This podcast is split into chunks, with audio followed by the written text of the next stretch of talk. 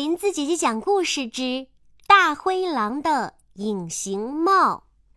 大灰狼妈妈有三个儿子，当大哥的小灰狼长了个大大的黑鼻子，模样有点丑；当二哥的小灰狼长了一对小小的小耳朵，模样也有点丑。当弟弟的小灰狼长了一对小小的小眼睛，模样也是有点丑。三只小灰狼模样都有点丑，他们很伤心。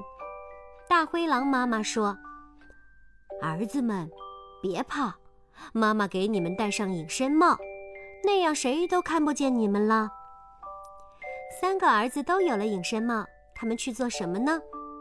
当大哥的小灰狼来到儿童食品店，啊，油饼好香啊，巧克力好甜呀，反正谁也看不见我，不拿白不拿。他就拿了四块油饼和八块巧克力。当二哥的小灰狼戴上了隐身帽，来到了小河边，啊，独木桥坏了，不结实。可是，一位背柴火的老爷爷走了过来。我下水拖着桥吧，可别让老爷爷跌倒了。当二哥的小灰狼不怕水凉，下水拖着桥，老爷爷果然稳稳当当地过了河。当弟弟的小灰狼戴上了隐身帽，来到了农田里，农家叔叔扶犁，婶婶拉犁，好吃力呀！婶婶快拉不动了。当弟弟的小灰狼想。我帮婶婶拉犁吧，有看不见的小灰狼帮着，婶婶就好像增加了许多力气，耕田快似一阵风。三个儿子回到了家里见妈妈。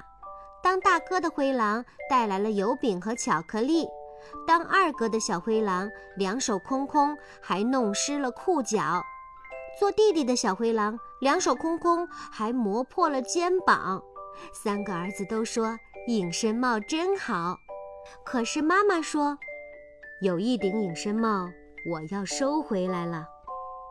小朋友们，你们觉得大灰狼妈妈要收回哪一顶隐身帽呢？